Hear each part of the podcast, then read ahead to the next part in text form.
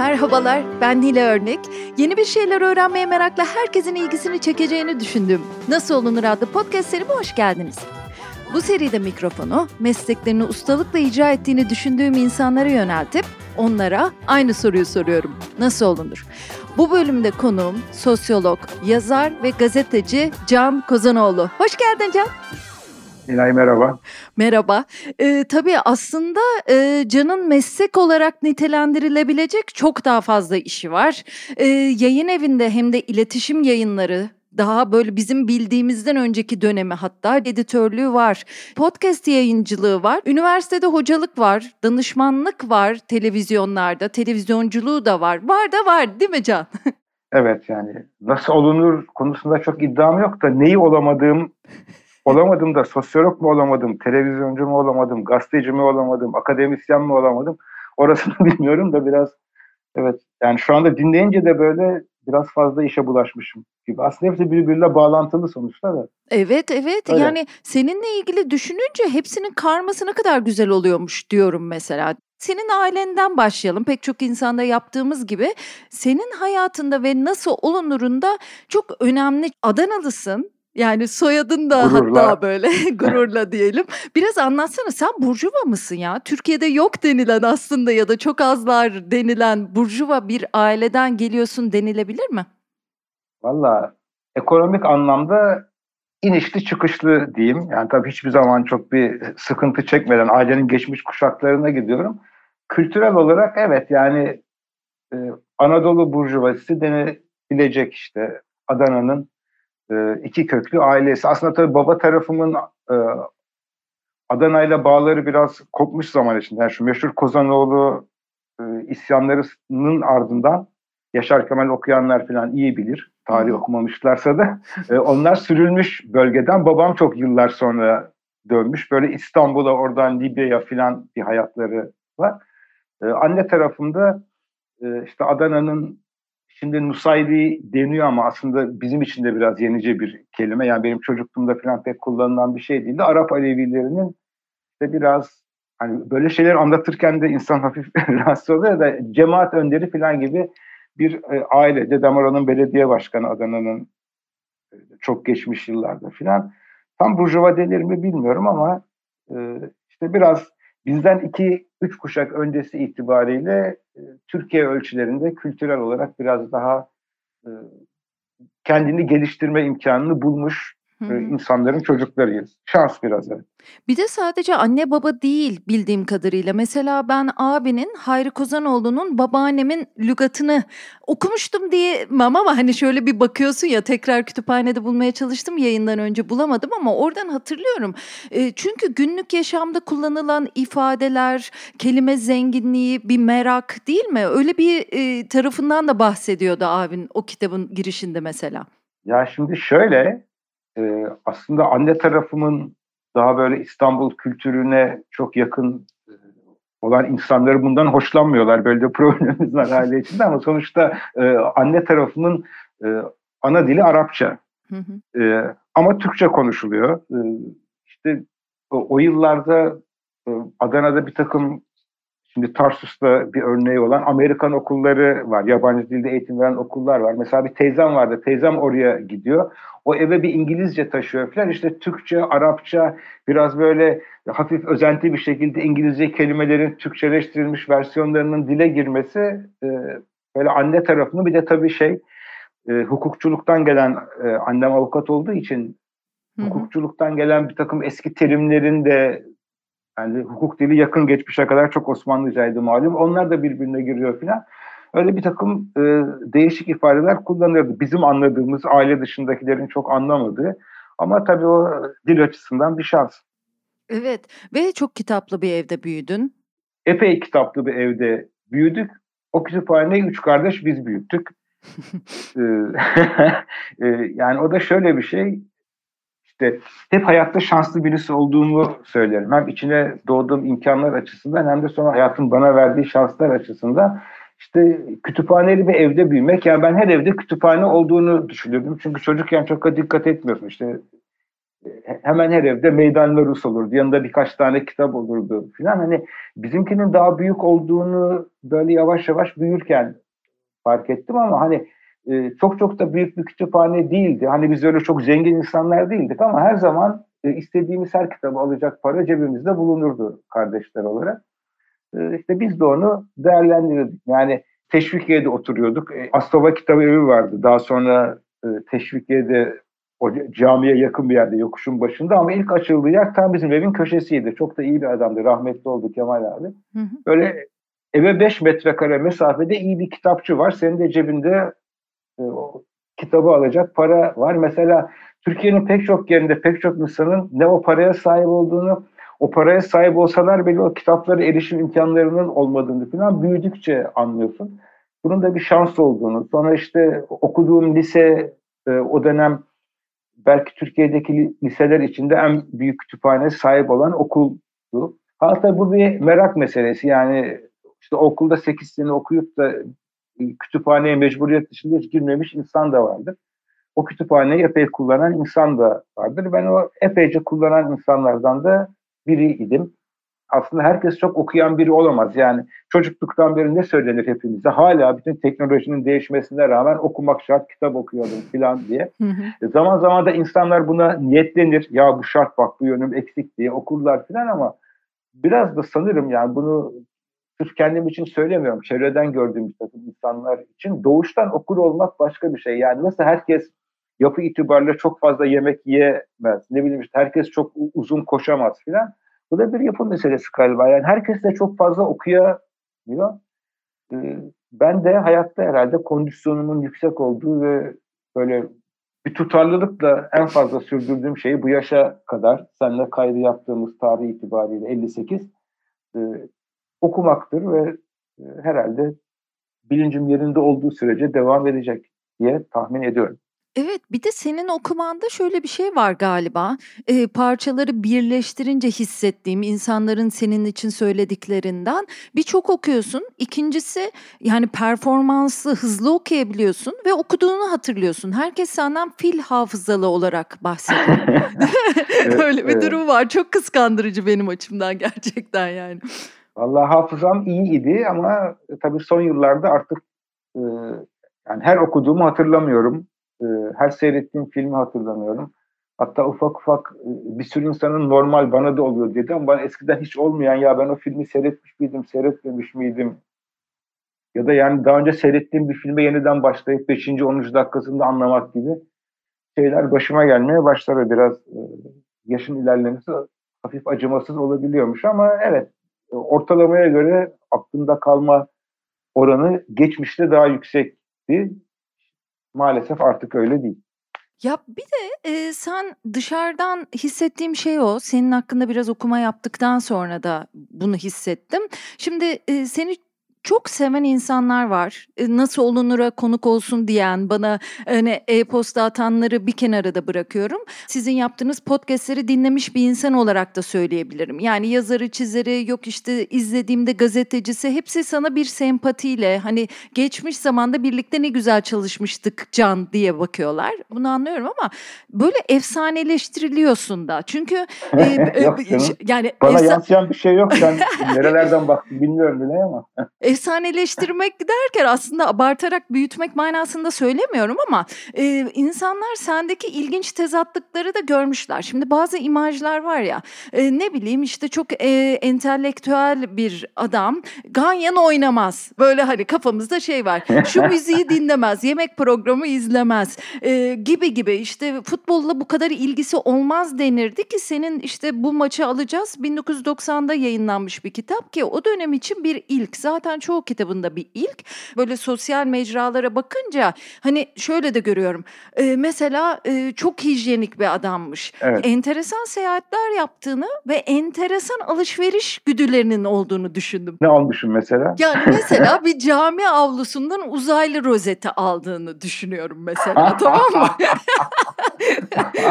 Onu... Atıyor muyum, uyduruyor Yok, muyum? O, yani o şöyle bir şey.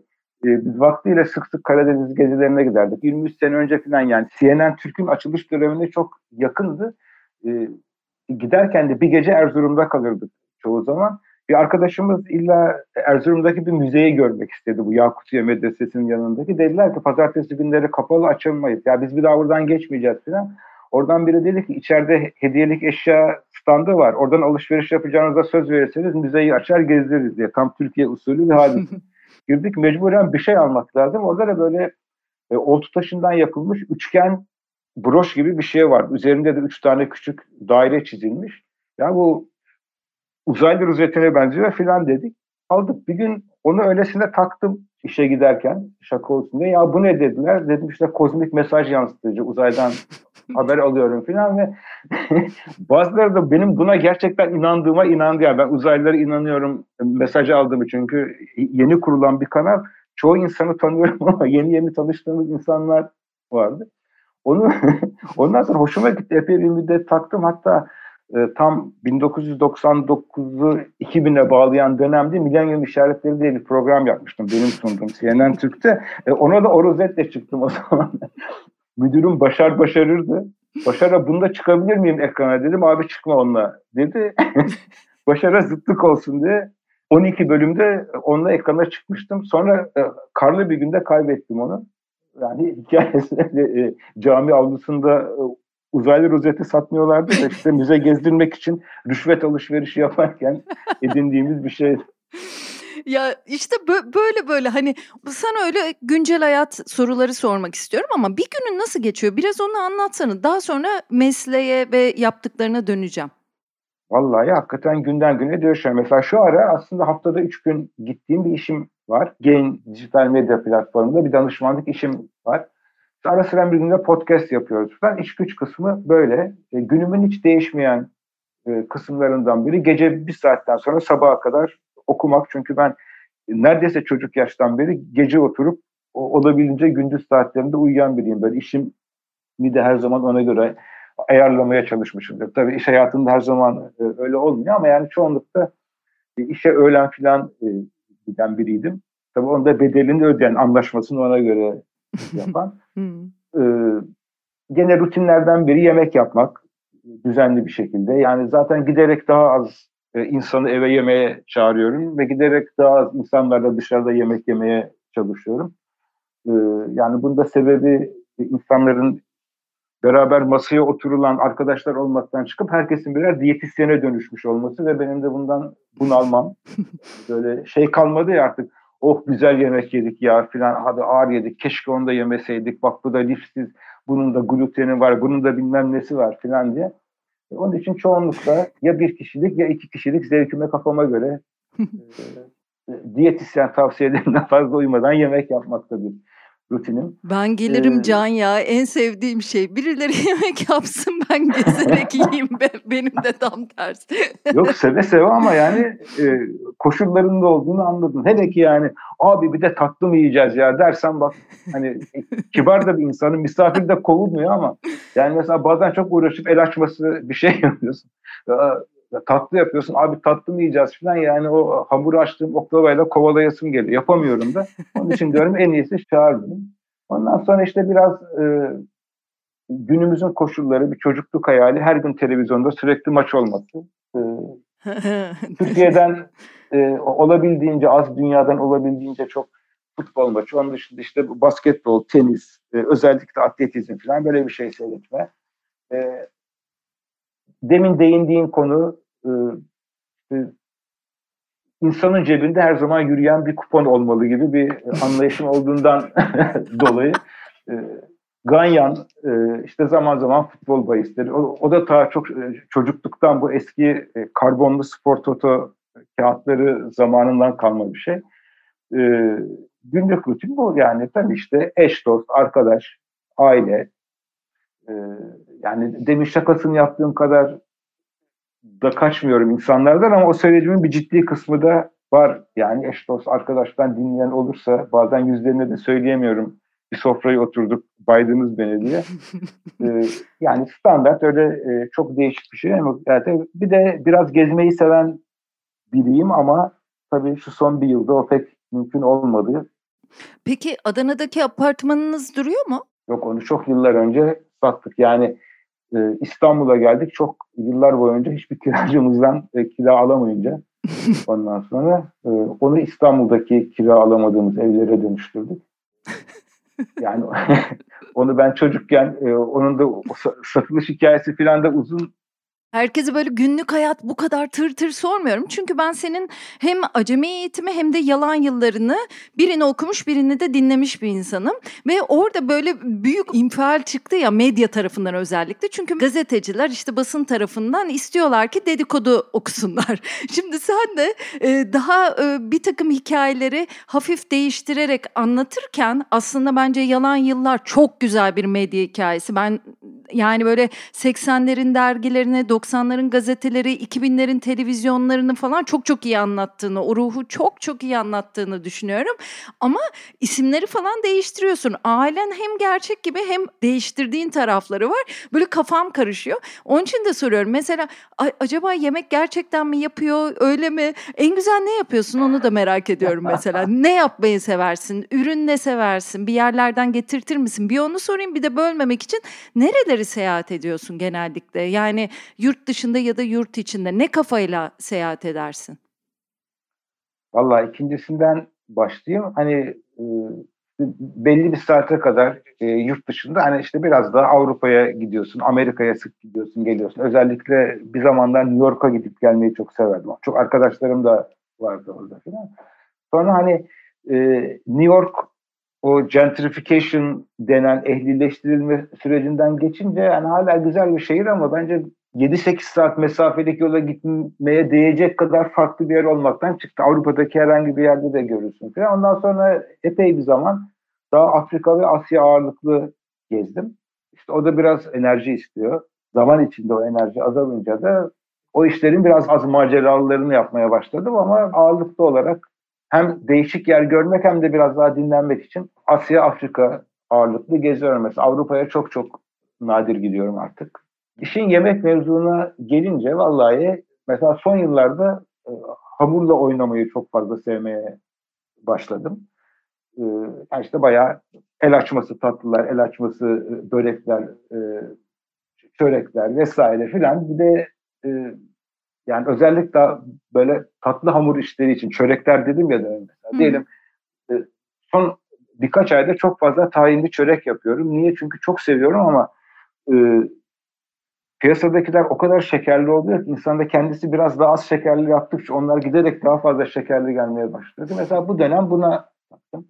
Hani daha ağırlıklı olarak aslında güney yemekleri yaparım. Ee, biraz da o şundan hani her ailenin kendi usulü var ve e, bizim ailede bir önceki kuşakta o usulü bilenlerden kimse kalmadı. Böyle işte e, evlerimizin emektarları vardı. İşte onlar da ya hayatlarını kaybetti ya onlar da çalışamayacak kadar yaşları ilerledi. Yeni kuşaklarda pek bilen yok. İyi ki ben çocukken öğrenmişim e, onları diyorum. Ne bileyim işte yani.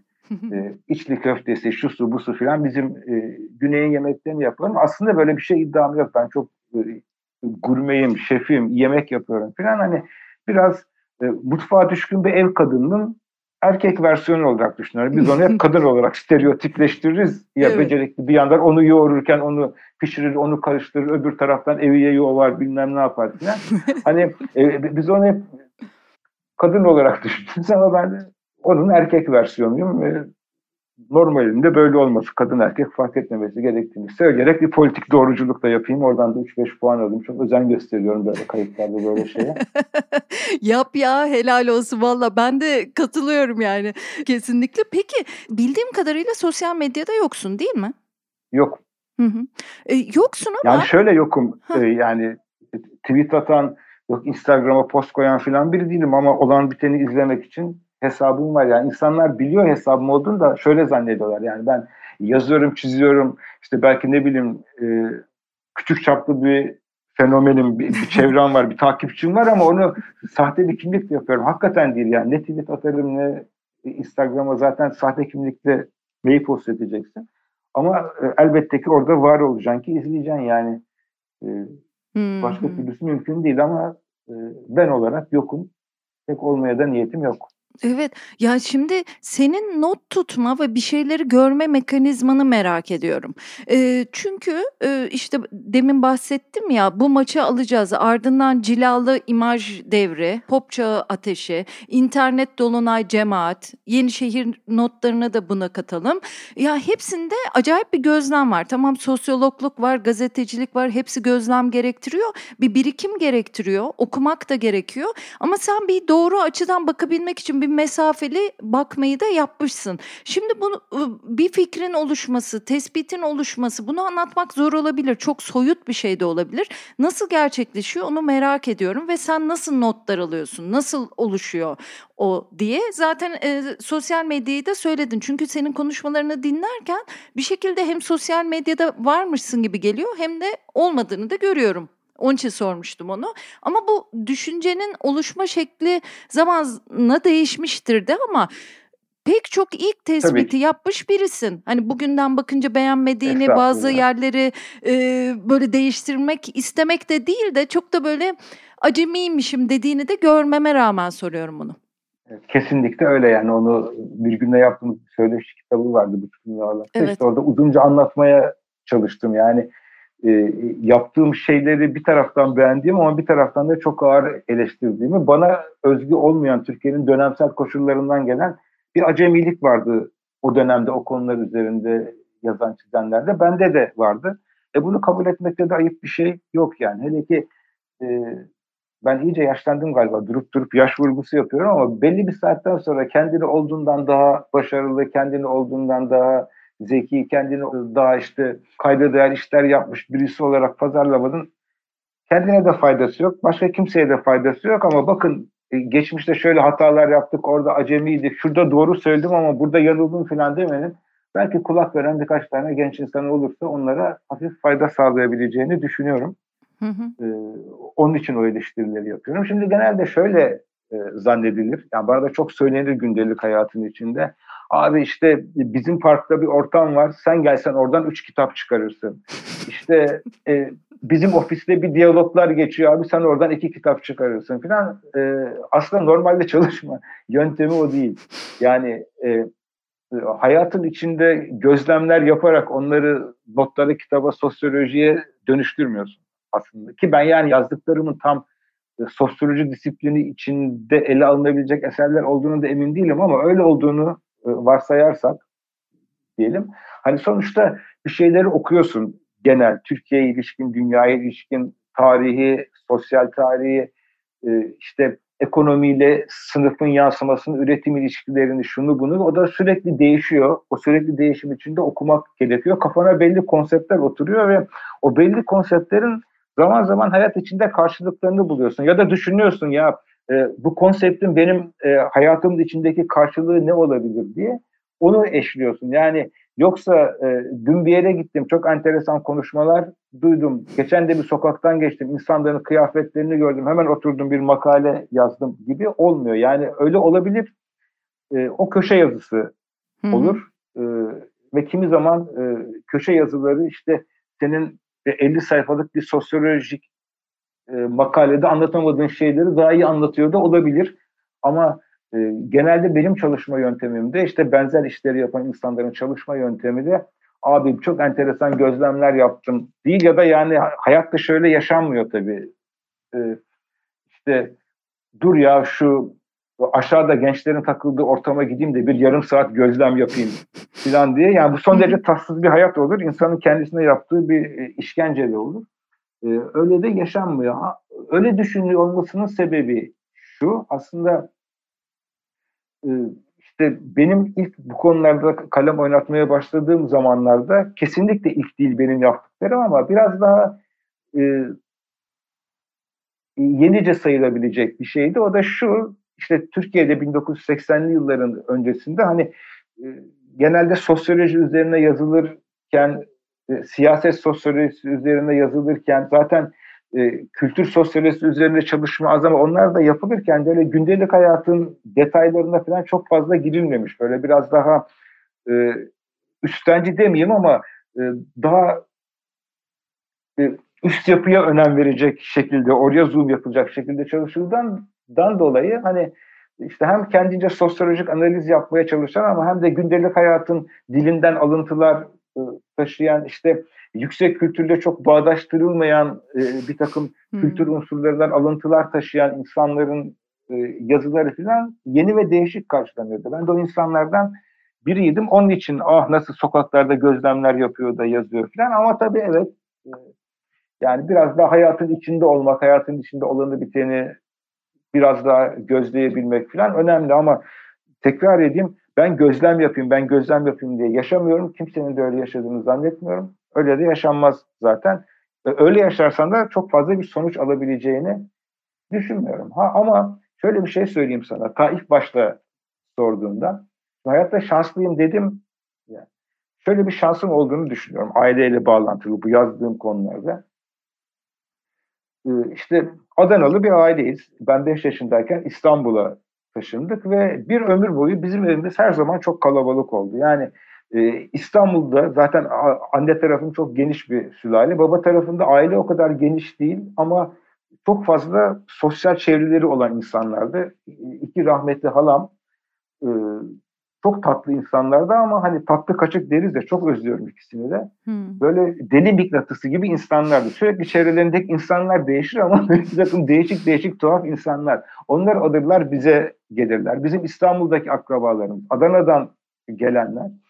E, bunların aralarında ciddi kültürel farklar var, ciddi sınıfsal farklar var. Yani çok sosyetik tipli insanlar da gelir işte e, Adana'nın zengini ama kültürü farklı insanı da gelir. Adana'dan hayli gariban insanlar da e, gelir işte annemin eşi dostu ahbabı e, teyzelerim e, halalarım onların ahbabı dayılar e, ki yani şunu da söyleyeyim e, ben e, yaşlıca bir e, ailenin geniş bir kuşağının son üyesiyim. E, babam 1920 doğumluydu. Annem 1925 doğumluydu. Hı hı. Mesela demin bahsi geçen e, halalardan birisi babamın ikizi zaten 20 doğumlu, diğeri 14 doğumluydu. Teyzem 1913 doğumlu, dayım 1915 doğumlu. Ve bunlar da çoğunlukla kendi kuşaklarının okumuş insanları. Hani o meşhur Cumhuriyet kuşağı var ya.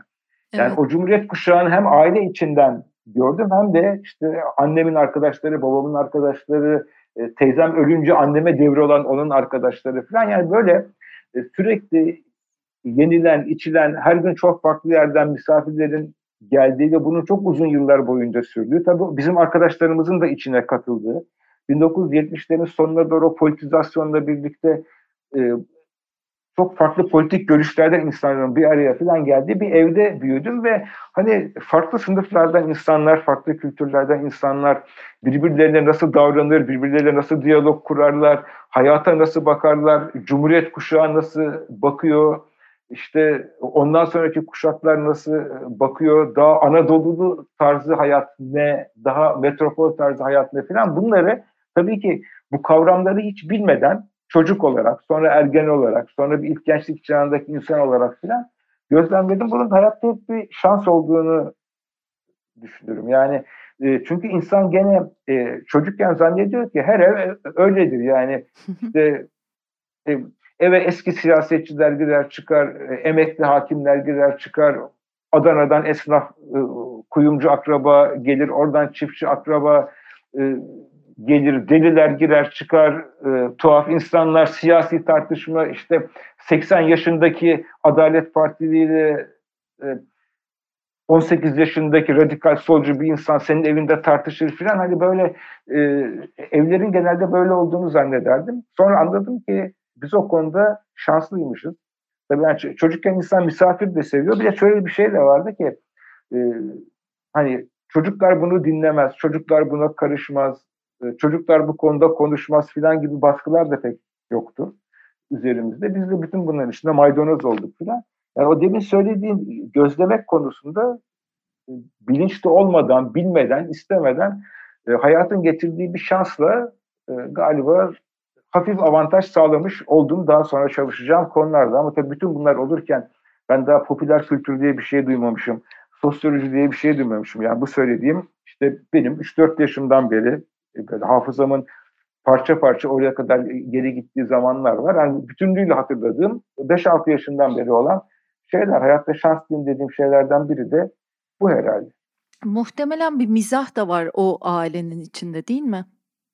Mecburen yani zaten bu söylediğim tablonun içinde yani ya e, birçok şeyde dalga geçeceksin ya da yani hayat çok sıkıcı hale gelecek. Evet yani biz hem üç kardeş çok dalga geçeriz. Hmm. Hem işte kuzenlerle falan annemizle babamızla. Yani tabii şöyle şeyler de var. Mesela bunu e, çok çok yakın zamanda olduğu için söyleyeceğim. Bizim çok çok yine sevdiğimiz yani şimdi diyorum ki halaları çok özlüyorum. Teyzeler hakikaten öyle, dayılar öyle. Çok geniş bir bizden önceki kuşak vardı. Yengeler, enişteler filan. E, hakikaten e, hepsini kaybettik ve hepsini de e, ayrı ayrı özlüyoruz. Yani bize çok çok düşkün olan, çok sevdiğimiz bir teyzemiz vardı. E, ve bir türlü evlenemiyordu. Yani hikayesi çok uzun ama 48 yaşına kadar evlenemedi. 48 yaşından sonra da iki evlilik yaptı. Ee, teyzemin o bir türlü evlenemediği, bunun hem kendisine hem aileye dert olduğu zamanlar işte benim küçük çocukluğum, abimlerin çocuklukta ergenlik arası e, zamanları. Ve deneniyor deneniyor çok çeşitli yöntemlerle olmuyor. Biz de bunları görüyoruz ve bunlarla eğleniyoruz. Ondan sonra işte o, o iki tane evliliğin oluşu, birincisinin bitişi, ikincisinin oluşu falan böyle aklıma birkaç şey geldi. Bu arada abilerimden biri Meksika'da yaşıyor. Birisi yarı Avustralya'da, yarı Türkiye'de yaşıyor. Ondan sonra Türkiye'deydi Hayri. E, Hayri'ye anlattım şunları şunları hatırladım diye. Ondan sonra güldük güldük bir sürü yeni şey hatırladık. E, Bülent'e anlattım Meksika'daki abime. Sonra Bülent aklına bir sürü şey gelmiş. Hayri'yi aramış. Tam 2 saat 10 dakika bu olayların geçmişten kalan bu anılar üzerine e, konuşmuşlar. Ee, hani belki çocuklar olarak fazla bulaşmamamız gereken şeylere de bulaşıyorduk ama mesela sırf çok çok sevdiğimiz bir teyzemizin bu e, hayatı üzerinden falan eğleniyorduk. Zaten yani e, mizah yapılmadan, şimdi senle de sonuçta e, arkadaşız, meslektaşız. Mesela gazetecilik mizah yapılmadan iş yeri ortamıyla ve hatta yaptığın işte dalga geçilmeden çekilecek bir şey mi? Mümkün Zannetmiyorum değil. yani. Hı hı. Yani aynı şekilde herhalde yapmadığım için bilmiyorum ama muhasebecilik de öyledir. İşte ne bileyim herhangi bir beyaz yakalılık da öyledir. Belki itfaiyecilik de hani e, çok dramatik yerlere gitmelerine rağmen öyledir. E, başka türlüsünün nasıl olduğunu kendi adıma ve yakın çevrem adına pek bilmiyorum. Yani öyle insanlar var tabii mesela gazetecilikleri sen çok tanımışsındır. Ben de tanıdım. İşte girdiğim her türlü işte üniversitede de yayıncılık işinde de e, başka işlerde de her şeyi fazla ciddiye alan filan. E, o insanlarla da hayatta genelde e, çok yakın olmamayı seçtim. Çünkü çok doğallıkla yani, söyledin. yok öyle çünkü öyle öyle. çok yani zaten aslında şöyle bir şey. Mesela yani dedin ya şimdi üniversitede ders verdim. 17 sene ders verdim ama sonuçta yan işimdi e, o benim. Aslen o dönemde televizyonculuktan geçimimi kazanıyordum. İşte yayıncılık işi evet e, yapıyordum ama bir yandan o sırada TRT'de bir programla uğraşıyordum falan. Yani aslen hayatta geçimimi sağladığım iş gazetecilik, televizyonculuk. Onda da ağırlıkla habercilik oldu. Bir yandan renkli bir iş, canlı bir sektör, hareketli, diğer pek çok e, işe göre daha fazla insan tanıyorsun, daha değişik ortamlara e, giriyorsun vesaire ama sonuçta bir iş. Geçimini sağlamak için yaptığım bir iş yani e, hayatta pek çok pek çok dönem param olsa ben bu işi yapmam e, demişimdir. Öyledir de yani insanın parası varken zaten düzenli bir iş yapmasında e, çok anlamlı bulmuyorum. Onun için sonuçta renkli bir işte olsa, değişik bir işte olsa e, bir iş ve onu eğlenceli hale getirmek lazım. Başka türlü çekilecek gibi bir hadise de değil. Hani mesela televizyon haberciliği yapıyorsun. Diyelim bülten hazırlıyorsun. Şunun sayısını bilemezsin. Yani bir ana haber bülteni hazırlamak için ben öyle yapardım. İşte Anadolu Ajansı, o zamanki adıyla Doğan Haber Ajansı, İhlas Haber Ajansı, AP, Reuters, beş tane ajansı baştan sona karardım mesela. Öğlen gelirdim. Biraz da hızlıca yapardım o işi. Ne bileyim e, işte bir saat içinde binden fazla haber görüyorsun. O binden fazla haberde mesela kaç yüz kişinin ya da kaç bin kişinin öldüğünü bilemezsin. Hı hı. Aslında bir, bir taraftan olayın böyle tatsız bir tarafı var. Ondan sonra da hani şöyle düşünülür ya abi insanlar pozitif haber istiyor filan diye. Bir, sen olanı vermek zorundasın. Aman insanlar hayatı pozitif gösterin, pozitif haber vermek gibi bir sorumluluğun yok. İki, ben o tarz habercilik olabildiğince yapmamaya çalıştım. Hani reytinge, izleyicinin ilgisine göre falan ama aslında o da bir yalan. Ee, insanlar beş negatif yanında bir tane pozitif haber e, isterler filan. Yani e, eninde sonunda e, sen bazı şeyleri gözetsen de gözetmesen de e, negatif haberlerle dolu bültenler, kuşaklar filan hazırlaman gerekiyor. Bunun için de işin bir şekilde mizanı yapman, bir şekilde kendinle dalga geçmen, yaptığın işle dalga geçmen ya da konu ettiğin insanlarla dalga geçmen gerekir. Bunu da yaparsın. Yani hatta şunu da itiraf edeyim. Mesela televizyon haberciliğinde sürekli konuklar gelir gider.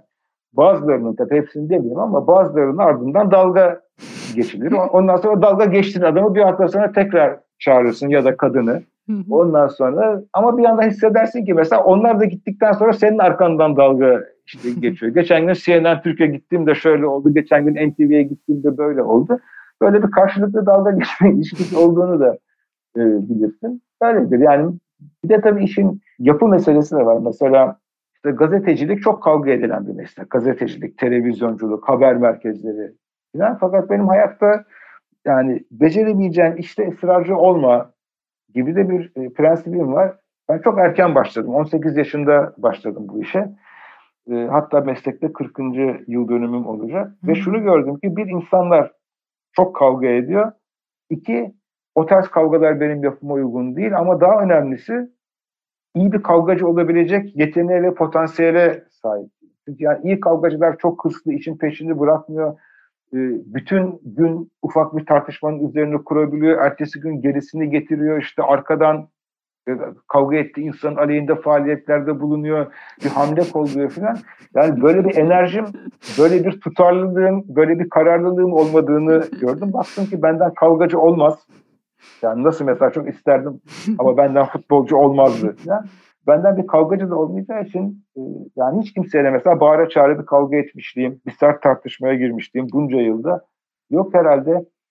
E, yani kariyerimin tek kayda değer kısmı da odur yani. Hiç böyle şey iddiam, ben çok iyi gazeteciydim, çok iyi televizyoncuydum falan. Böyle bir iddiam olmadı ama kariyerimin tek özgün tarafı varsa 40 e, sene çeşitli biçimlerde bu mesleği yapıp kimseyle bağıra çağıra kavga etmemiş olmaktır diye düşünüyorum. Ya şahane özellik. Sonra...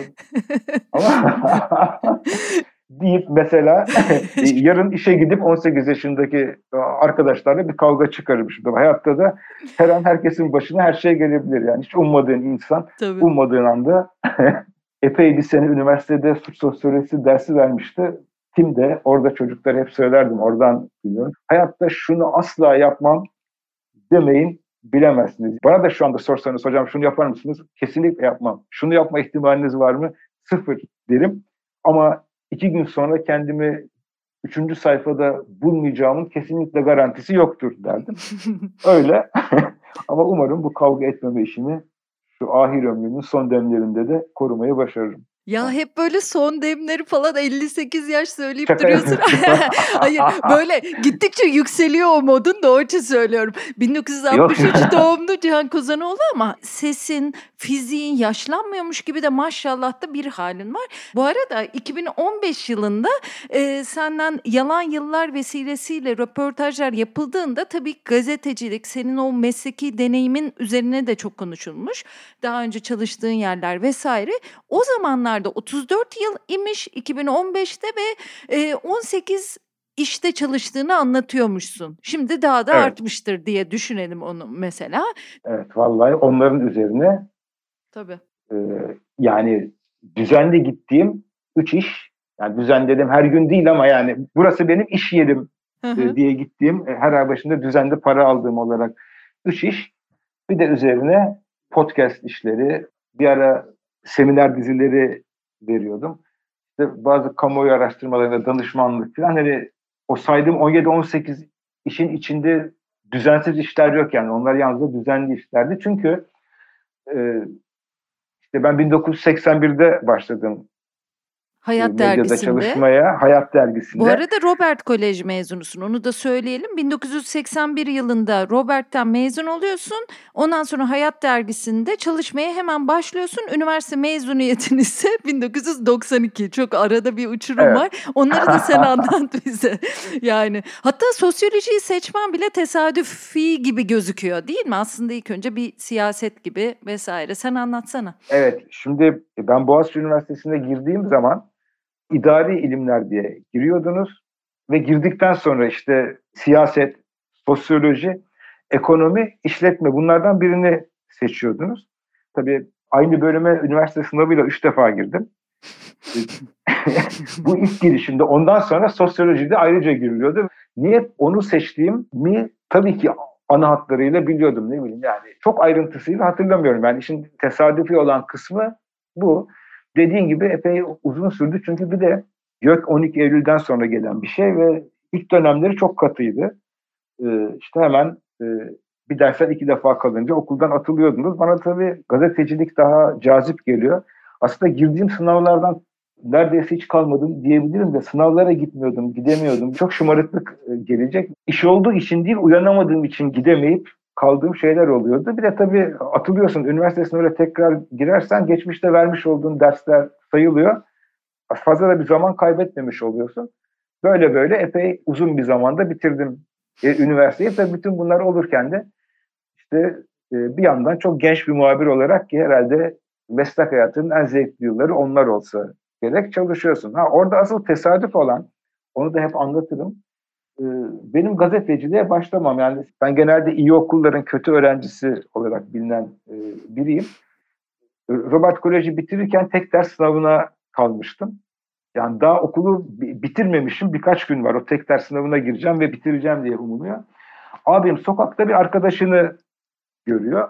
Arkadaşı diyor ki ona ortak arkadaşları olan kız kardeşi için ya girdi Hayat dergisinde çalışıyor. Hayat dergisi de aslında 1980 öncesinin Türkiye'deki en büyük magazin dergisi. Hem baskı kalitesiyle hem içeriğiyle filan işte Hayat Ses onlar iki kardeş. Şevket Radon'un uzun yıllar boyunca çıkardığı pek çoğumuzun dedesinin hatta yaşına göre annesinin babasının evinde böyle ciltlerinin olduğu bir dergi. Fakat Uzan ailesinin eline geçmiş öyle bir yer. Hayri de diyor ki aa benim kardeşim de belki gazeteci olurum diyordur falan. Gerçekten yani bir yandan diyorum belki gazeteci olurum ama hani Bakalım üniversite biter sonra da bir iş çıkarsa falan o derecede a diyor ben söyleyeyim de Nezat'a ona bir görüşme ayarlasın falan derken kendimi e, Tuna Serim e, mesleğin eskileri hatırlarlar daha sonra televizyon eleştirmeni olmuştu. O dönem yazı işleri müdürüydü. Tuna Hanım'ın karşısında buldum. İki gün sonra da yani e, liseyi bitirdikten birkaç gün sonra Hayat Dergisi'nde çalışıyor halde buldum ki hiç aklımda yok yani. E, gazeteci olmak bir ihtimal olarak ilerisi için aklımda var da kendimi bir hafta sonra gazeteci olarak bulacağım hiç aklımda yok. Böyle yani tesadüfler. Mesela hani şunu da hayatımda neyi değiştirirdi hiç bilmiyorum ama ben ilkokula direkt ikinci sınıftan başladım. Niye? Çünkü işte biz Adana'dan İstanbul'a taşındık. Abim Bülent şu anda Meksika'da yaşayan. Beşinci sınıfı İstanbul'da okudu ve beşinci sınıf okutan öğretmeni e, Hacer Hanım e, bir gün bize geldi. E, Bülent'i mezun ettikten sonra e, eşiyle problem yaşamış, boşanma aşamasındaymış. Annem avukat olduğu için danışmaya gelmiş. Ben de o sırada e, yerde oturmuş kitap okuyorum. Resimlerine mi bakıyorsun dedi.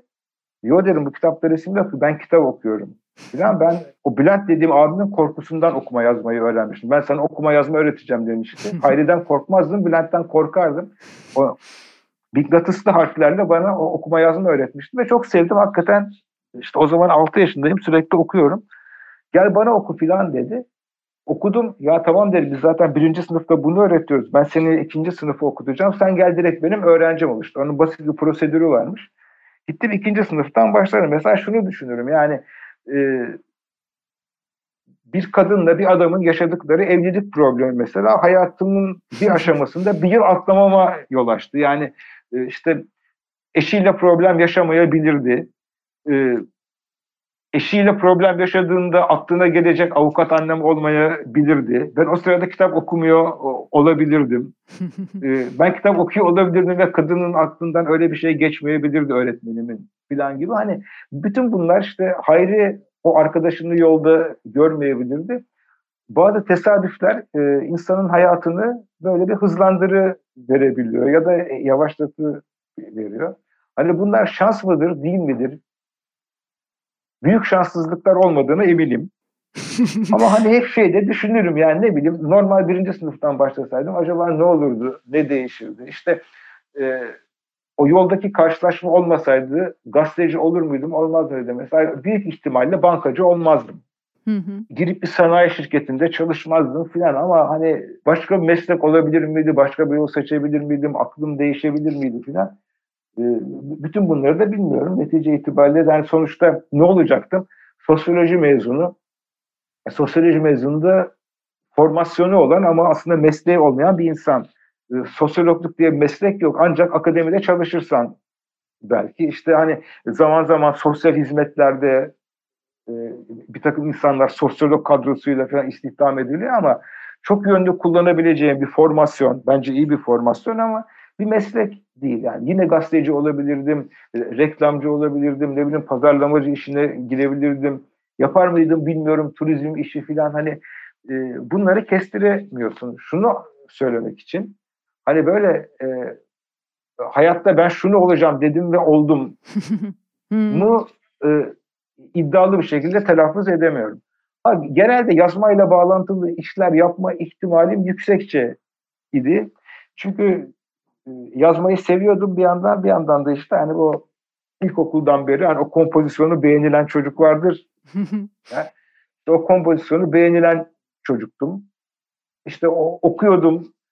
Ee, böyle bazı yazarları çok sevdikçe onlar gibi yazmanın ne iyi olabileceğini düşünüyordum falan ama öyle e, kendine net hedef koymuş ve o hedefe yürümüş insan değildim. Ya da mesela şimdi gazeteciliğe başladım. İleride bunu televizyonculuğa e, çeviririm diye düşünmedim. Yani hayat oraya götürdü. Mesela üniversitede 17 sene ders verdim. E, Aydın Uğur'un davetiyle başladı. Aslında hiç aklımda olan bir şey değildi. Epey de severek yaptığım bir iş oldu. Ne bileyim yayın ev editörlüğü o dönemin koşulları karşıma onu çıkardı gibi pek çok pek çok şey. Böylesi belki daha mı zevkli de onu da bilmiyorum. Sen de samimi bir ilgi ve merak görüyorum hatta dinliyorum da. Yani bir ilgi alanı çeşitliliği var. Podcastlerinizi dinlerken pek çok yazara o soruları samimiyetle sorduğunu anlıyorum. Ya da işte nereden başlasamdaki senin kahkahalarını ben çok seviyorum. Hani oradaki sorularım falan. Çok samimi bir ilgi görüyorsun ve gençlerde olan bir ilgi, açlık var sanki sende. O da bence insanların sana hadi gel demesine ya da işte bunu bunu da bir dene demesine yol açıyor olabilir.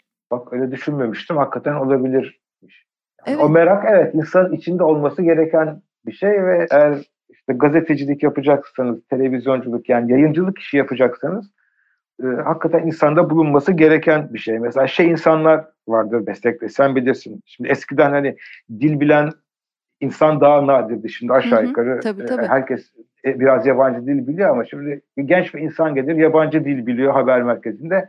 Aa dış haberleri oturtalım, çeviri yapsın, işte oradan dış haberci olsun. Mesela 4 sene dış haberlerde çalışır. Sabahtan akşama kadar dış haber yapar. Oradan ayrılıp başka bir servise ya da başka bir işe geçti ya. Mesela e, ertesi gün Amerikan başkanına suikast yapılsa başlığın altındaki satırı okumaz. Ya da hani 5 sene siyaset muhabirliği yapar da başka bir alana geçtiği zaman hükümet devrisi haberi olmaz neredeyse. Böyle insanlar vardır. Yani o e, merakıyla yaptığı işe örtüştür. Yani ben de demin başka bir bağlamda dedim. İş sonuçta iş, iş sonuçta iş ama hani senin de konuya bir ilgin, bir merakın yoksa yani yıllarca yapıp uyandıramamış isen işte e, o tarz arkadaşlarımızdan çıkan işlerde genelde çok nitelikli olmuyor. Demiyorum ki ben çok e, nitelikli işler yaptım ama en azından bu işin altyapısı için bir asgari merak olması lazım. Yani yalnızca iş olarak yapmak değil, ya e, gerçekten bizim e, ülkemizin güneyinde, sınırın ötesinde niye 150 yıldır kesintisiz bir savaş var diye bir asgari merak etmiş olmak e, lazım. Ya ben hani siyaset haberi yapıyorum. Acaba bu işler 50 yıl önce nasıldı, 90 yıl önce nasıldı? E şu siyaset tarihinde biraz okuyayım demek. Lazım. Hani bırak bu işin haber kısmını, mesela işin yorum kısmını yapanlar var, köşe yazanlar var. Çok iddialı tespitler yapıp Türkiye'nin kültürü üzerine vesaire falan hani ya dünyada ne olmuş, Türkiye'de 50 yıl önce ne olmuş, bari vahim bilgi hatası olmasın, şöyle bir bakayım diyen bu internet çağında bile e, bu kadar basit hassasiyeti falan göstermeyen, o basit merakı göstermeyen insanlar var. E, İçlerinde bayağı tutunanlar da oluyor. Çünkü hani e, bunu yorum yapanlar için söylüyorum. Mesele sözün şehveti yani o anda kurulabilecek en şık cümleyi kurduğun zaman belki seni okuyan ya da izleyen birçok insanda e, işte vay be ne kadar şık cümle deyip onun doğruluğunu, tutarlılığını falan sorgulamıyor. Ama e, o tarz insanların da yaptığı işler çok uzun soluklu olmayabiliyor. Hani böyle e, hızla meşhur olup bir anda kendisini meşhur eden kitle tarafından aynı hızda alaşağı edilen insanlar vardır. Ya eskiden de vardı. Başka şimdi bir teknolojide. Tabii. Şimdi de var. Hı hı. Yeni teknolojide. Onlar da genellikle öyle insanlardan çıkıyor.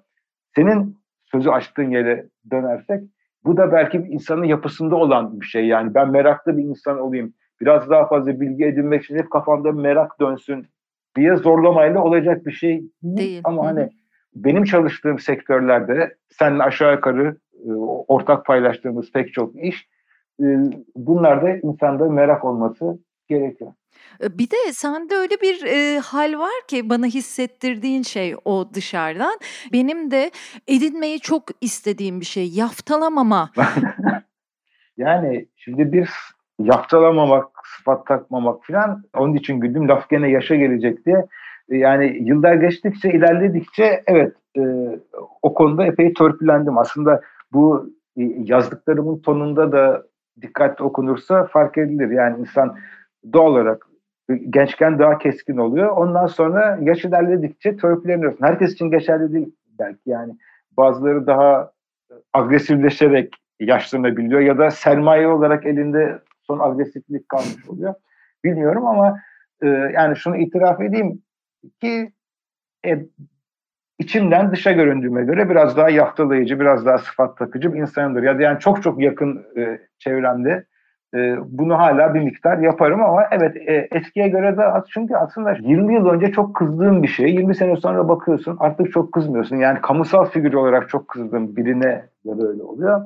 E, çalışma arkadaşlarına da e, böyle oluyor falan onun için işte ne bileyim mesela 20 yaşlarının başında şöhret olmuş bir insanın söylediklerine çok kızmışsın ama e, aradan 15-20 yıl geçiyor bakıyorsun ki senin de yaşın ilerlemiş onun da ilerlemiş ya diyorsun o, o, o zaman o çocukmuş en azından benim şimdi baktığım yerden çocukmuş ve yeni şöhret olmanın heyecanı böyle şeyler söylemiş. Ben öyle bir e, hoşgörüyü zaman içinde geliştiriyorsun e, diye düşünüyorum. Ya da herkes geliştiremiyorsa ben biraz daha e, törpülendim. E, aslında belki törpülenmese mesela yazdıklarım, söylediklerim daha da ilgi çekici oluyor. Olabilir ama hani içime sinmiyor. Tabii tabii. Türkiye öyle sever ya keskin kanı, keskin cümle, bu budur, şu şuduru yani biz millet olarak seviyoruz. Daha güncel Ruşen Çakır'la yayınlar yaptığınız zaman hani bir olay oluyor.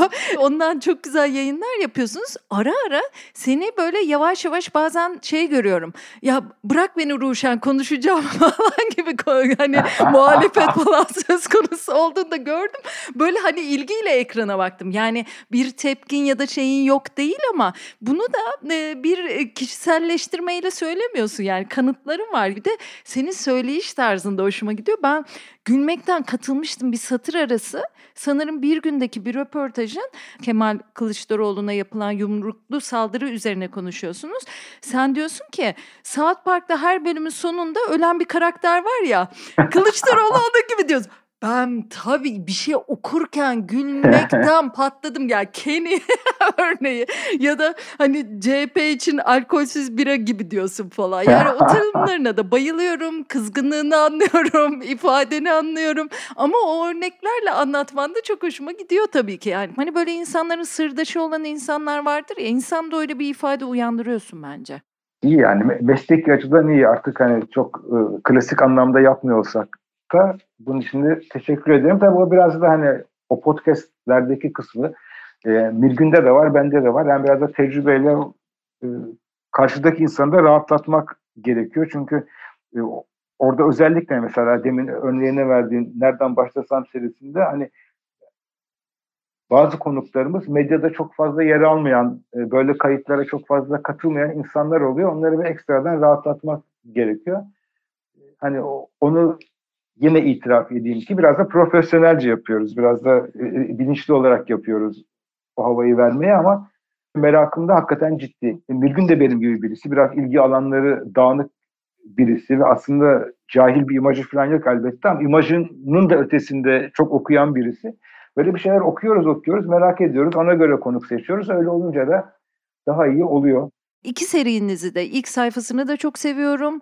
Seviyordum diyeyim artık ama tekrar tekrar dinlediğim bölümleri oluyor. Geri gidiyorum. Hani senin iş için artık ben kitap okumayayım ya isyanını da anladım aslında bir taraftan o da var. Yani biz şimdi böyle karışık konuşuyor gibi olalım ama olmayalım da bir taraftan şunu da söyleyeyim. E, şimdi Hayat Dergisi'nde uzanların bir de o dönem sen böyle bir e, magazin gazetesine giriyorsun. Dil biliyorsun. Evet. Sana çeşitli ben de o dönemden geçtim. Senden kaç yaş farkımız kadar neredeyse sonrasında geçtim ben de. Ben de tam 17 yaşında başladım ve bana da benzer işler verdiler. Fotoğraf veriyorlar ben metin yazıyorum.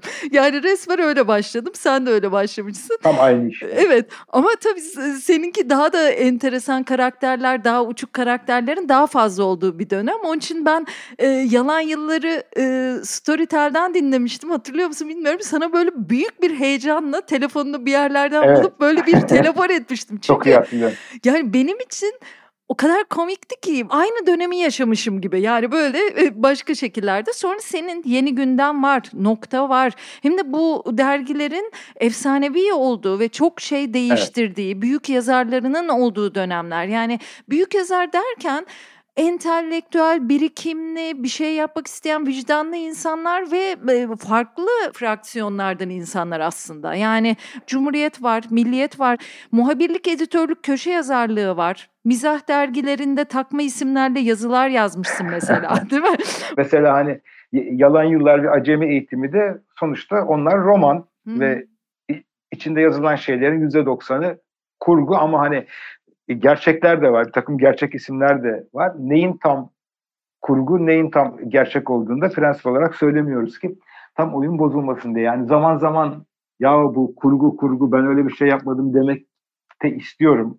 Çünkü yani şimdi e, senin saydığın ve saymadığın e, az önce bir sürü çalıştığım yer var ama yani yalan yıllarda yaptım deyip de yapmadığım işler de var. Hatta bir tanesini de söyleyeyim artık. Porno dergide çalışmadım ve porno dergi çıkarmadım. Yani o tamamen e, yüzde yüz kurgu bir şey. Çünkü zaman zaman üzerime kaldığını da görüyorum. Yani kızınca pornocu diyenler falan oluyor. O tamamen e, bir hikayeydi. Yani olabilir de hayat ne bileyim şimdi hani sana demin anlattım ya tesadüfleri.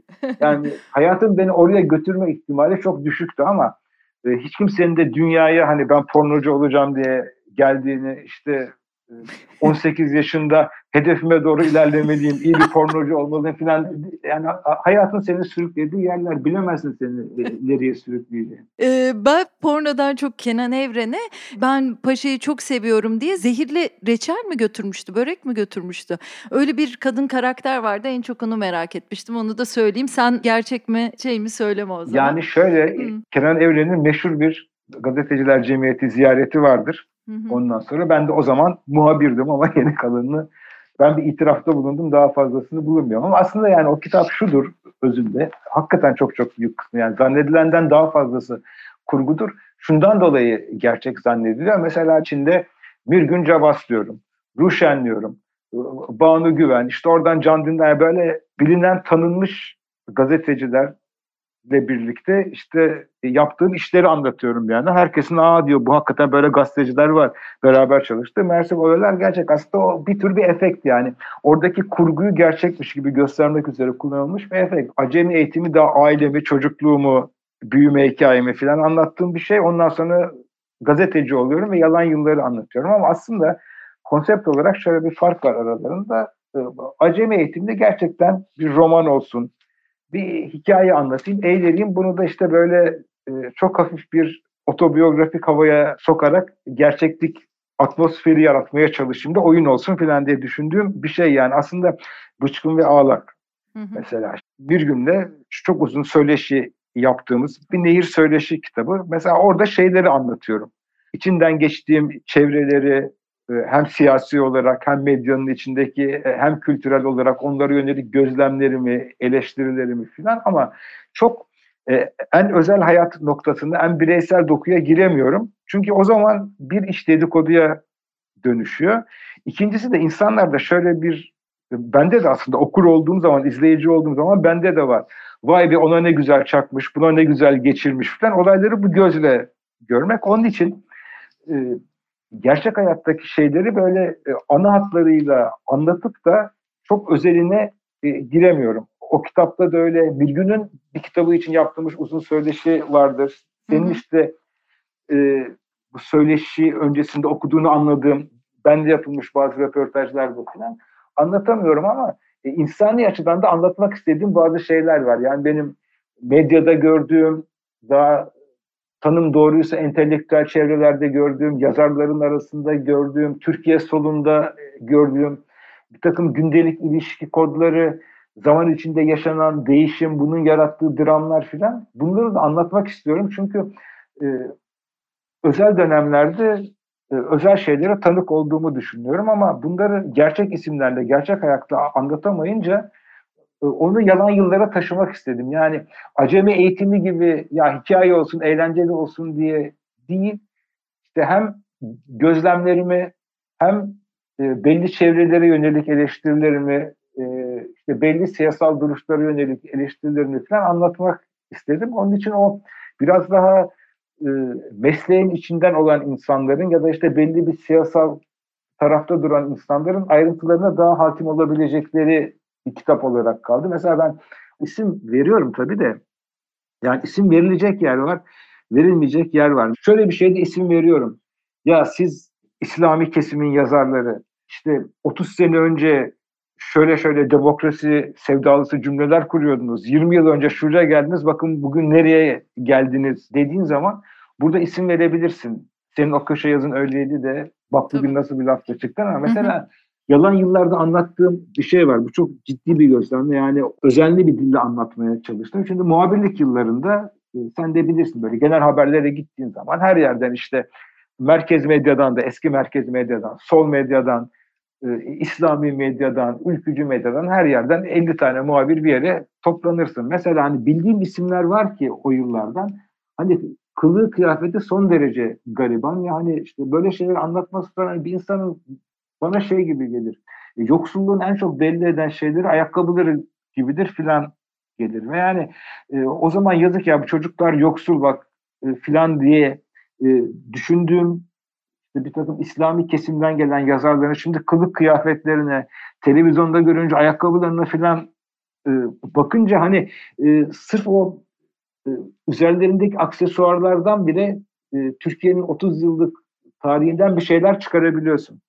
Ama mesela bunu İsmen yazamazsın işte ya diyelim işte Ahmet, Mehmet ya senle bilmem ne haberlerini beraber izlemedik mi? O zaman hani otobüs paran yoktu, ayakkabın yırtıktı, ee, işte şimdi bilmem nereden tatil fotoğrafı paylaşıyorsun. Mesela bu hiçbir zaman denmez. Yani en kızdığım insan olsa da e, yazdıklarını okurken, televizyonda söylediklerini dinlerken ki artık dinlemiyorum ve okumuyorum da pek, o, o da başka bir şey ama hani belirdiğim insan bile olsa bu, bu söylenmez. İşte anılarla ilgili söyleyeceğim.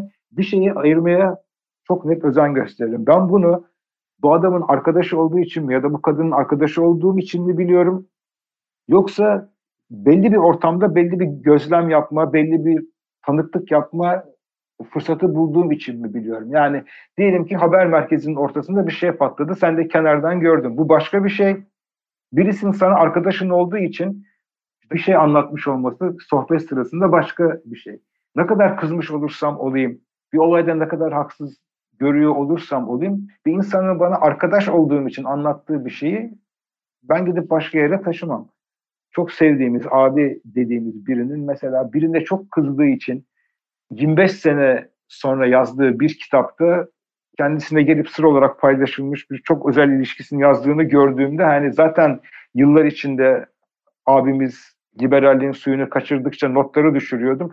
Bir 20 puan daha tek bir cümlede kırmıştım anı kitabında. Hani o işin de kendince bir etiği var. Yani şöyle diyeyim hatta dedikodunun bile bir etiği var. Tabii tabii çok da güzel ifade ettin onu. Aslında yalan yıllar bir anlamda da iç dökme oldu. Yani bakın şunları görüyorum anlatamıyorum. Çünkü eğlence dedikodusu yapan ama böyle habis dedikodu yapmaktan da kaçınan birisiyim. Özel hayatta bile anlatamadığım bazı şeyleri orada anlatmış oldum. Yani orada bir intihar eden Vecdi abi hikayesi hmm, hmm, evet. vardır. Yani e, işte sol çevrelerde geçen 12 Eylül'den sonra işte yayın evlerinde, ansiklopedilerde filan çalışan ama bir tanesi ailenin esnaflık işini yürütmüş. Bir evli çift var.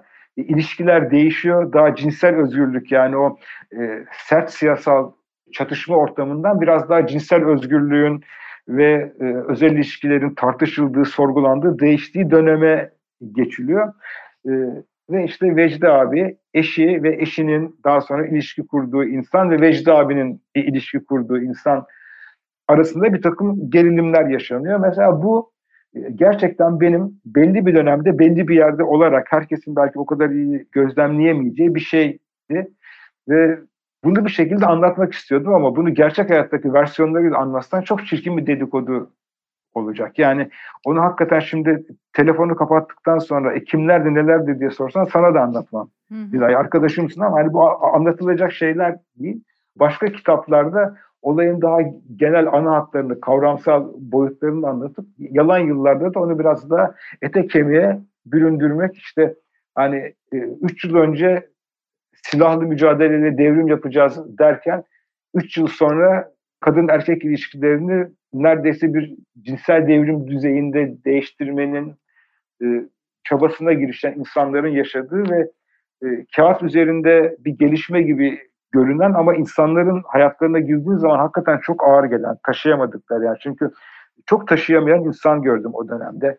E, intihar edeni, girişip de hayatta kalanı, kendini alkole vuranı, çok ağır bir yalnızlığa geçeni, e, bunlardan sıyırmak için ne bileyim bir ölçüde belki sosyopatlaşanı filan. Ha yani bu süreçten sağlam sağlıklı çıkanlar da oldu ama böyle o değişimi yaşayan insanlar aslında e, gündelik ilişkilerin daha özgürleşmesi açısından arkadan gelen kuşakların önünü açtılar. Fakat kendilerini cidden çok ağır geçirdiler. Mesela bu anlatmak istediğim bir şeydi. Şimdi biraz uzattım belki mevzuyu ama Yok ben, ben çok hissettim. doyamamışım.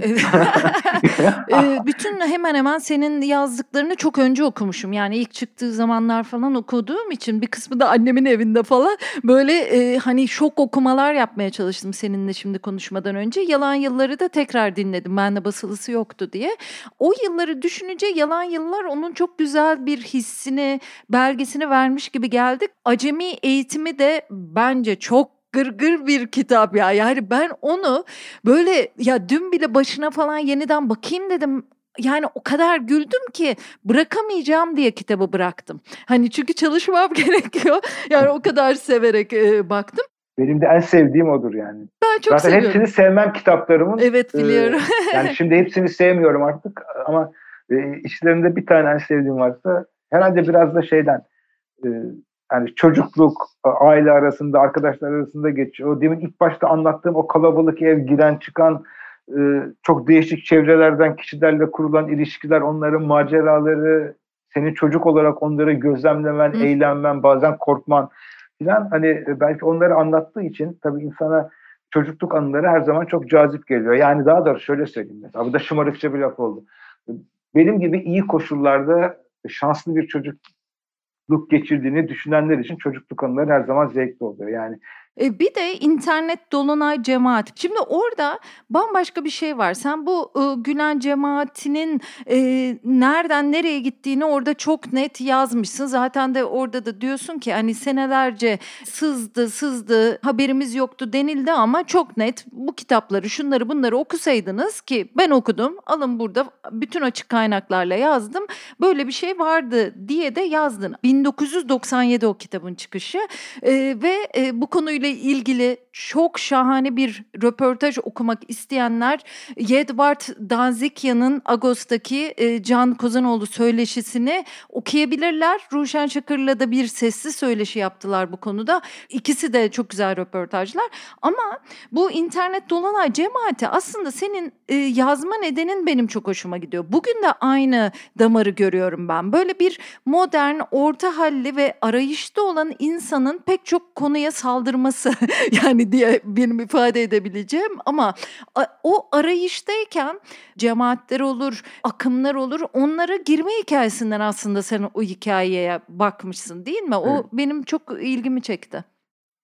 Yani işte ona New Age kültürü ya da yeni çağ kültürü deniyor.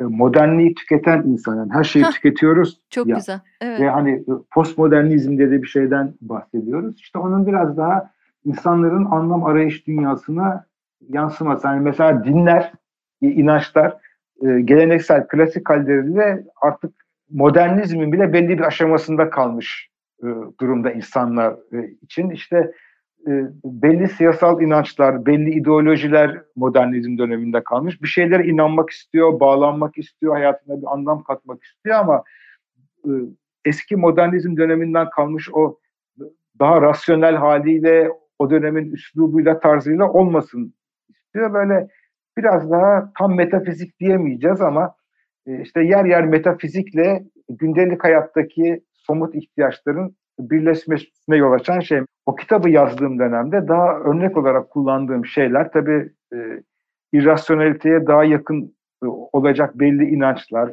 Türkiye'ye de gelmeye başlamış olan bunların örneklerini ben batıdan alarak Türkiye'ye e, uyarlıyorum. İşte UFO'cu gruplar, e, Mevlana'yı UFO'ları Atatürk'ü birleştirmeye e, çalışanlar. Çünkü her şeyde Türkiye'nin kodları içinde oluyor. Ya işte o 19'cular gibi e, gruplardı. Şimdi bu anlam arayışı mesela şimdi bu konularda çalışıyor olsam biraz başka şeylerle de birleşti. Çünkü e, insanlar hani bir yandan bunların yaparken şeyhler arıyorlar, gurular arıyorlar, peşinden gidilecek liderler arıyorlar ama bunlar bizim bildiğimiz siyasal liderler falan olmuyor ya. Evet. Ya işte o e, eski gurulara, e, New Age inanç gruplarına falan böyle yavaş yavaş şeyler rakip olmaya başladı. Diyetisyenler, beslenme uzmanları, e, spor uzmanları, yaşam koçluğu, kişisel gelişimciler falan hani e, anlamı gene falda, büyüde, ufoda filan arayanlar da var. Bazen onlarla birleştiriyorlar ama böyle daha yeni gurular, liderler hani daha seküler tarikat önderleri falan bana şey gibi geliyor. Yaşam koçları, kişisel gelişimciler, diyetisyenler yani nasıl daha sağlıklı oluruz, nasıl daha uzun yaşarız falan. Çünkü insanlar bunu bayağı bir anlam hmm. Vücut çatışmalarında filan dönüştürebiliyorlar. Yani bayağı böyle işte intermittent fasting ile başka bir diyet yapanlar birbirlerine e, girebiliyor filan işte günde üç defa yemek mi yenir yok oradan bilmem ne aldım filan gibi ya da geriye bakmadan ileri gidemeyiz diyen yaşam koçlarının takipçileriyle asla geriye bakma diyenler filan hani bunları e, çok marjinal geliyor olabilir kulağa ama e, metropol hayatının bazı kesimlerinde görüyor olabiliriz. Bunlar genellikle işte daha kitleselleşecek olan şeyleri daha önceden yaşayan insanlar. İşte bunun içinde zaten metropol kelimesini kullanmak boşa değil. Önce modernliği tüketip bitirmiş olmak lazım. Modernliği tüketip bitirmiş olanlar da tabii ağırlıkla belli eğitim imkanlarını, kültür imkanlarını filan birden fazla kuşaktır sürdürmekte olan insanlar işte metropollerin daha burjuvaları, orta sınıfı, orta üst sınıfı. Kadın erkek peki? Türkiye'de mesela arayışta olan biraz daha kadın gruplar gibi geliyor. Hep yani hani şey manasında söylemiyorum. Hani New Age bir şeyi aramıyorsa da tiyatroya giderek edebiyata bakarak ya da neler oluyor bitiyor bakanlar daha çok kadın gibi geldiği için bana söylüyorum. Evet yani bunu sen ifade etmesen ben ifade etmekte zorlanabilirdim neme lazım diyerek yani çünkü e, New Age'de de öyle aslında hani daha senin söylediğin başka bir şey daha doğrusu yani işin başka bir yüzü orada da kadınların çok ciddi ağırlığı var. O başka bir şey dediğimde hani seminer izleyen, hmm. konferanslara giden, kitap okuyan, sergileri ziyaret eden, e, işte sanat olaylarını takip eden, kendini geliştirmeye çalışan, ikinci üniversiteyi, ikinci eğitimi almaya çalışan insanlar için de benim de gözlemlediğim kadınların çok ciddi ağırlığı var. Bu da erkeklere dert olsun ne diyeyim yani Dönüştürücü öyle ama işte bu bir Türkiye'deki cemaatler gözünde bakınca hep çok erkek geliyor bana. Onların kadınların oradaki rolünü falan merak ediyorum ama o başka bir konulara girer. tabii, o başka Sen bir yani. Tabii cemaati çok farklı anlamlarla kullanıyor. Mesela tabii, tabii. Fethullah Gülen cemaati hani bir ablalık kurumu mecburen olmuş ama hani sonuçta bir erkek yapısı. Bizim bildiğimiz hı hı. tarikatlar, İslami cemaatler falan işte bazılarında kadınların rolü yarım adım daha önde, bazılarında iki adım daha geride ama onlar o anlamda genelde erkek cemaati. Ama hani bizim genelde sosyolojide kullandığımız anlamıyla e, cemaate bakarsak 21. yüzyılın Türkiye'sinde de dünyasında da e, kadın cemaatleri çok yaygın ve çok güçlü. Yani kendimizi kültürel anlamda geliştirelim çabasının oluşturduğu cemaatlerde e, kadınlar için hakikaten bir gurur vesilesi ki benim de gözlemlediğim çok ciddi kadınların ağırlığı var. Kadınlar onu yaparken erkekler ne yapıyor dersen tabii sıfır değil yani onlar da böyle şeyler hiç katılmıyor diyemeyeceğim ama herhalde onlar daha çok e, sportif izlemelerde ya da işte o anlamı e, taraftarlığa vermekte, başka bir şeye vermekte meşguller bilmiyorum yani. Tabii bu demek değil şimdi. Ben her şeyden de bir yandan tedirgin oluyorum. Cinsiyetçilik yaptı denecek diye. Tabii bu demek değil ki kadınların sporda rolü yok orada da daha fazla ilgi göstermelerini sevinçle gözlemliyoruz falan demek zorundayım. Çünkü tabii biraz da insanın da çevresine bağlı. E, herkes her konuda linç yeme potansiyeli arz etmez yani. Ne bileyim ben şimdi bir muhafazakar esnaf olsam bu kurduğum cümlelerden ürkmem ama e, bizim çevrelerde olunca her an terlik gelebilir onun için. Peki sana bir şey soracağım. Bu kadar farklı iş yaptın. Üniversite hocalığını da Bilgi Üniversitesi'nde yaptın. Ee, çok sevdiğini söyledin. Yayıncılık var, gazetecilik, televizyonculuk, yazarlığı da yan yana koyalım. En sevdiğin hangisi? Ee, bunun cevabı zor. Yani zaman zaman çok zevk almıştım diye hatırladığım iki şey. Ee, üniversitedeki bazı dersler ve genç bir muhabir olarak ortalıkta gezinmek. ee, yani genelde şimdi hani böyle kurumsal bildiğimiz klasik gazete, televizyon, dergi işinden 2013 yılında NTV'den ayrıldıktan sonra en uzun süren işim 12 sene ben bile inanamıyorum nasıl geldi 12 sene çalıştığıma.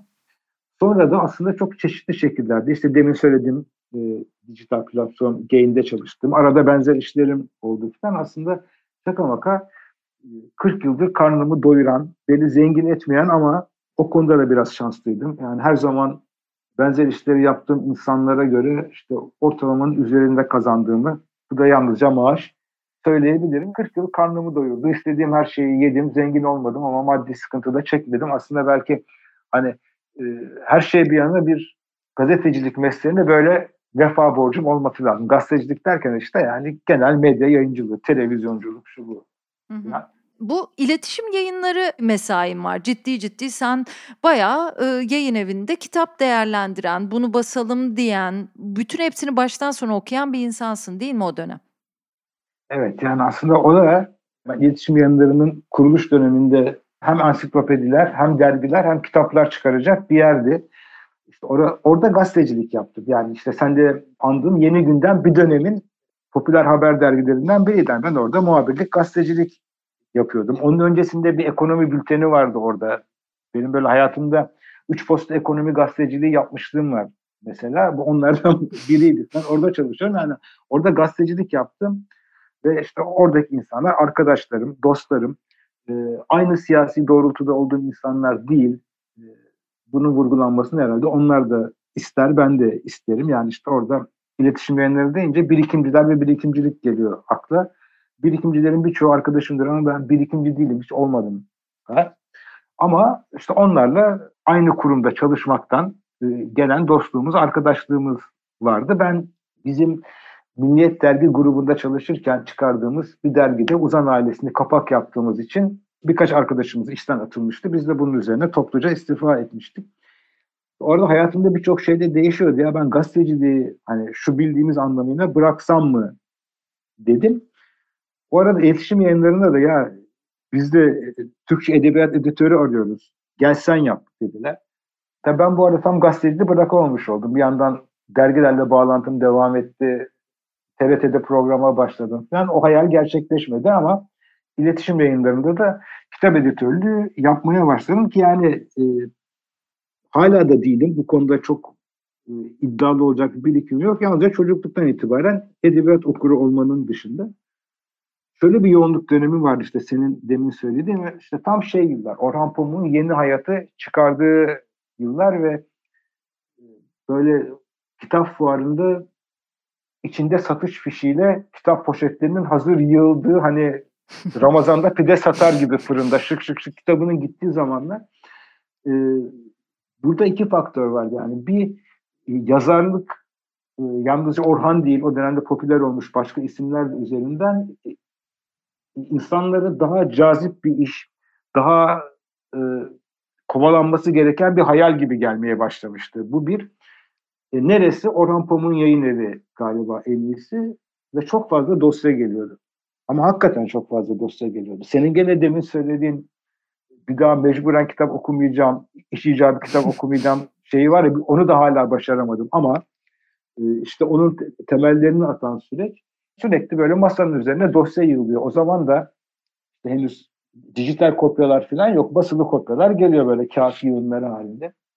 Normalde yani çoğu editörün de öyle yaptığını o zaman da biliyordum, şimdi de biliyorum. İkinci sayfasından anlıyorsun ki o kitabın yayınlanma ihtimali yok ve e, bunu da söyleyebilirsin. Ama kendime şöyle bir mantık koymuştum o zaman. Hayatta her işini zorlaştıracağım.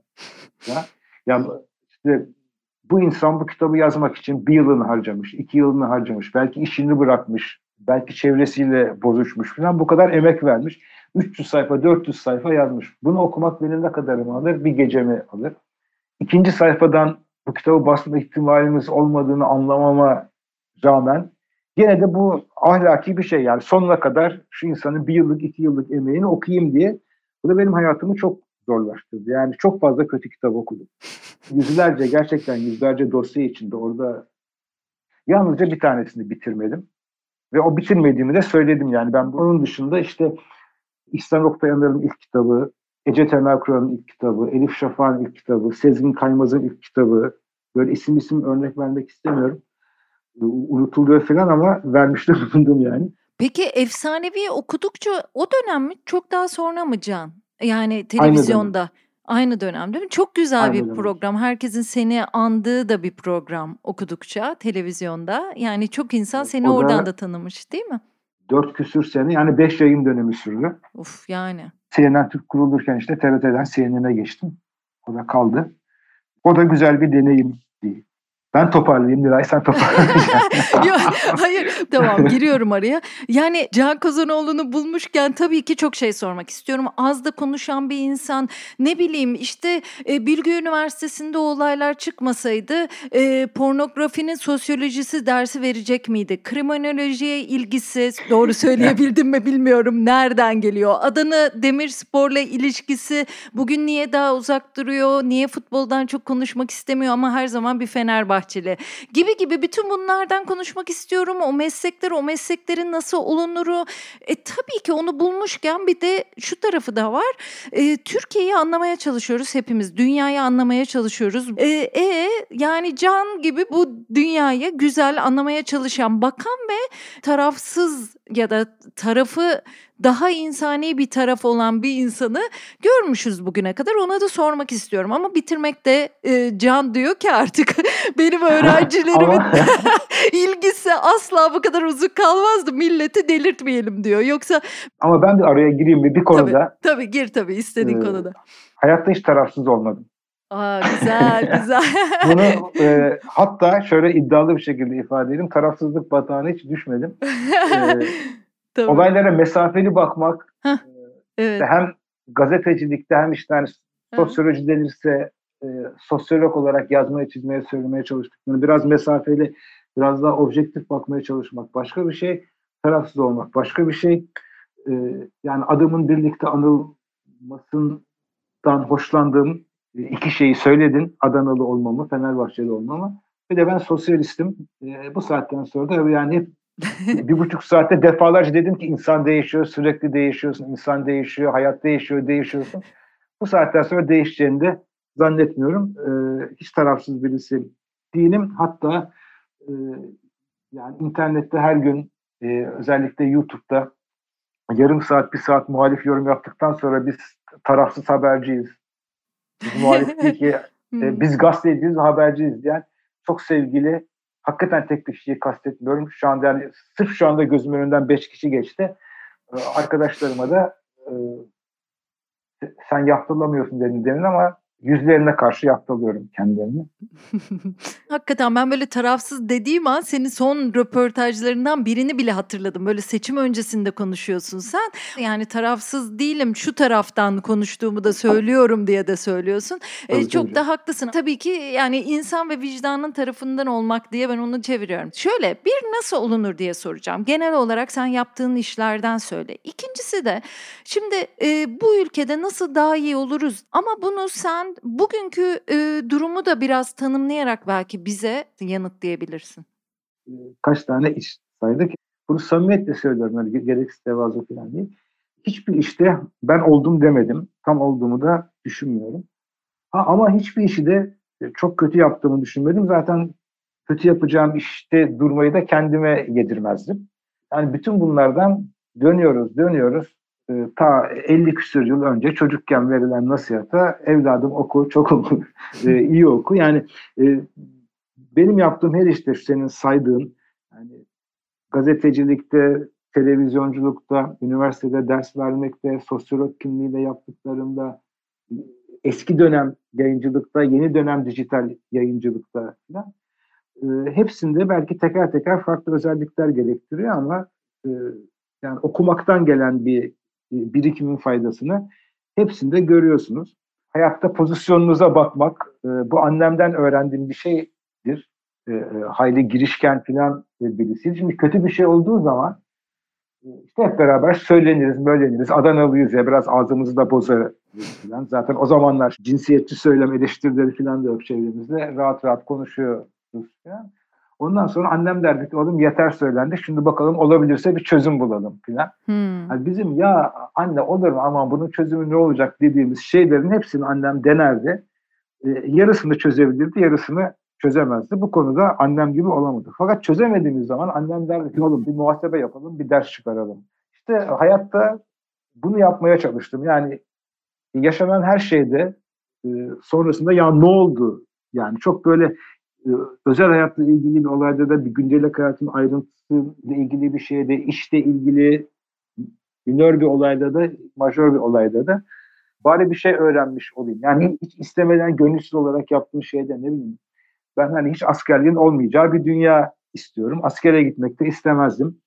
Eski bedelliler e, uzundu diye şimdi abartayım. E, biz iki ay bedelli yapanlardanız. Hani aslında gitmek istemediğim bir yer ve bulunmak istemediğim bir ortamda. Fakat ne bileyim onu bir şans olarak gördüm. Yani sonrasında böyle değişik profilde insanlarla 56 gün aynı ortamı paylaşıp aynı yerde uyumak ne bileyim işte. Bu da bir imkandır. Tabii giden binlerce cana ve insanların çektikleri onca yoksulluğa, maddi sıkıntıya yanıyoruz ama hani şu pandemiye bile şey tarafından bakmaya çalışıyorum zaman zaman. Hani bu da bir deneyim, bu da buradan ne ders çıkarız, ne öğreniriz filan diye. Ee, anneden kalma bir şey.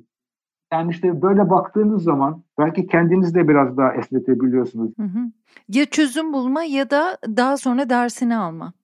Evet yani işte ben çözüm bulma konusunda iyi değil ama e, ders çıkarma konusunda e, en azından çaba gösteren annemin tabiriyle hadiselerin muhasebesini e, yapmaya çalışan birisi. Zaten öyle muhasebe yaptığınız zaman belki bir önceki aşamadaki e, eksiğinizi falan da kapatıyorsunuz. Mesela şurada biraz daha girişken olmalıyım diyorsunuz. Yani yapınızda çok yoksa ya da işte o dönemden döneme esniyor. Kitap editörüyken çok e, girişken biri olmanız gerekmiyor ama muhabirseniz çok pasif davranarak e, o işi yapmanız imkansız. Mesela ben normal hayatımda yapmayacağım bazı şeyleri muhabirken yapabiliyordum filan gibi. Yani nasıl olunurun cevabını bilseydim olurdum.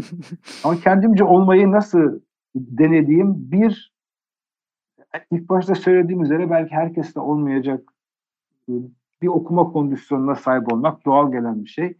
Senin söylediğin bir merakı korumak bir de hadiselerin muhasebesini yapmak. Ee, ve yani böyle e, çoğu insan tersini söyler ama hedefim budur ve hedefe yürüyorum filan diye de çok keskin olmamak. Bazen belki hayatın sürüklediği yer sizi sizin koyduğunuz hedeften de daha iyi olabilir. Ya da bunları söylerken işte dediğim gibi genelde işi rast gitmiş bir insan olarak hayatta e, şanslı olmanın şımarıklığıyla konuşuyorum. Yo e, ama... Bunun payını da her zaman bırakmak isterim.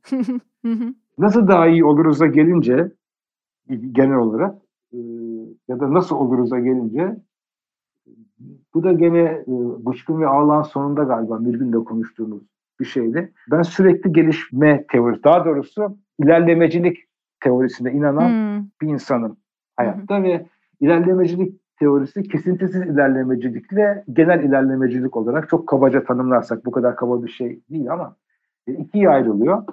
E, ilerlemede zaman zaman hem Türkiye adına hem dünya adına e, kesintiler olabilir. E, dünya kısmen, Türkiye daha büyük bir kısmen yaşam alanlarının çoğunluğu itibariyle geçici olarak ilerlemesini durdurmuş. Hatta bunların bazılarını geriye gidiyor olabilir. Ama e, hayat geriye gitmez, insanlık geriye gitmez uzun vadede. Böyle olacağını biliyorum. Ben istediğim gibi olduğunu görür müyüm, görmez miyim onu da bilmiyorum ama uzun vadede elbette iyi olacak. Nasıl iyi oluruz değil, nasıl daha hızlı iyi oluruzu düşünmek lazım belki ki e, araya daha fazla kuşak gitmesin, daha fazla kuşağın e, ömründen yıllar e, ziyan olmasın diye en geneliyle söyleyeceğim bu.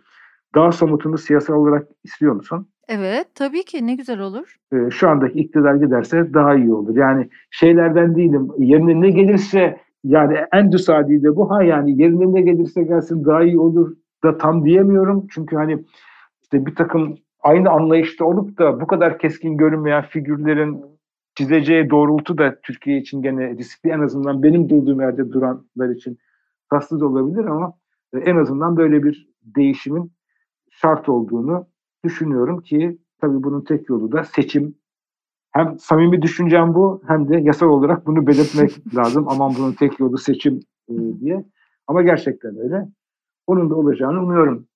Nilay, yani daha ayrıntısı da biraz konseptin dışına çıkacak. Ya şahanesin Can. Çok teşekkür ederim. Yani Rica bu ederim. samimi muhabbet için. Ee, sanırım Bıçkın ve Ağlak'ta e, Mirgün'le sevgili dostun. Bu arada onları da sormak isterdim. Ya sizi arayan bunları da aradı var ya internette Google'da öyle bir şey. Can Kozaroğlu bir gün Cabas. Hayri Kozaroğlu geliyor. Ondan sonra Ruşen Çakır var. Cem Aydın var. Böyle gidiyor. Karat Atkaya. Seninle evet. birlikte. Ee, böyle bir şey. Mirgün'ün dediği gibi sevgili dostun tekrar söyleyeyim. Serin kanlılığını koruyan bir neşe, nezaketini yitirmeyen bir eleştiri, karmaşayı açıklayan bir basitlik, iyimser bir bakış açısı. Değil mi? Sizin o kitabınızın arkasında mı vardı bu? Bir yerinde vardı. Evet. Böyle şey not etmişim evet. zamanında. Seni tanımlayan güzel bir ifade de olmuş bence. Çok güzel. Yani Vallahi Nilay çok sağ ol. Şu 58 yaşındayım deyip duruyorum. 58 yılda aldığım iltifatın neredeyse yarısı kadar almışımdır. Sağ ol. Ya hayır öyle değil. Ben bu yayınları zaten sevdiğim insanları davet ediyorum. Bir ondan sonra da bir konsantre çalışma dönemi geçirince heyecanlı da bir insanım. Bazen böyle abartılı bir sevgi gösteriyormuşum gibi geliyor olabilir dinleyicileri. Çok da iyi anlıyorum. Bir gazeteci olarak hiç de normalde gazetecilik işlerimde çok tercih ettiğim bir şey değil ama bu bir sohbet, hayat sohbeti. Podcast'ler böyle bir şey. Nasıl olunur da konuk ettiğim Can Kozanoğlu'nu siz de seviyorsunuz biliyorum. Ben de seviyorum. Çok teşekkür ediyorum Can tekrar. Sen sağ ol Nilay. Çok sağ ol. Çok şey söyledin. ben teşekkür ederim diye bir Sen Biraz sağ ol. imanı söyler gibi oldu. Sen sağ ol Nilay